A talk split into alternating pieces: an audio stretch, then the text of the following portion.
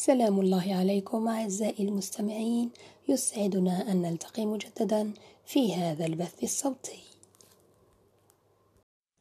القواعد العشر في التربية الإيجابية. اقتطفت لكم هذه القواعد من دورة المرشد التربوي لمرحلة الطفولة والتي حضرتها العام الماضي كانت من تقديم المستشار سمير دهريب. وكما أسلفت الذكر فهي عشر قواعد. سنأخذ في كل حلقة قاعدة منفصلة.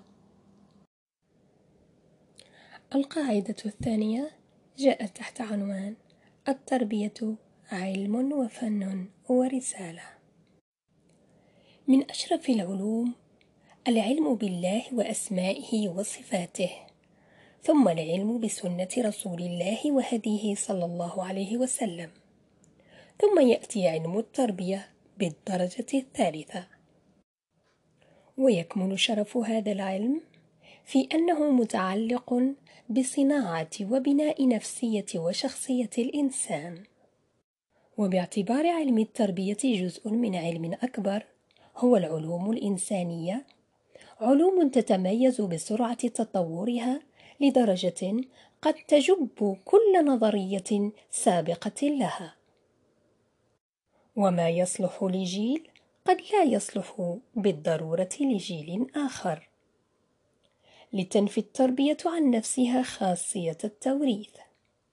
أمر يحتم علينا كمربين أن نطرق باب المعرفة بل ونتسابق في الاطلاع على جديد نظرياتها ومختلف تقنياتها فالتربية علم يدعونا للتعلم.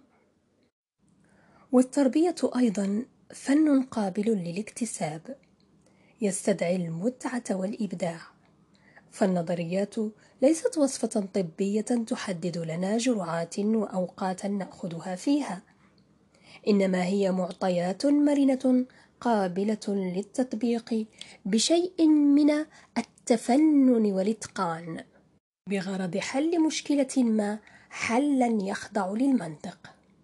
فن يتطلب الصبر وطول البال لأن نتائجه قد تكون بعيدة المدى.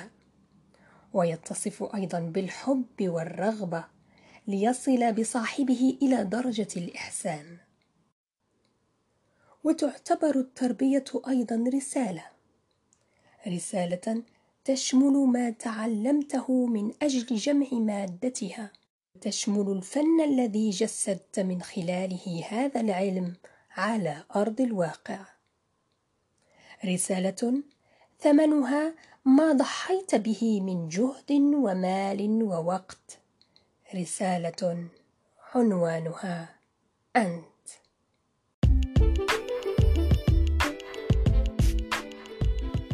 على المودة نفترق وعلى الأمل نلتقي.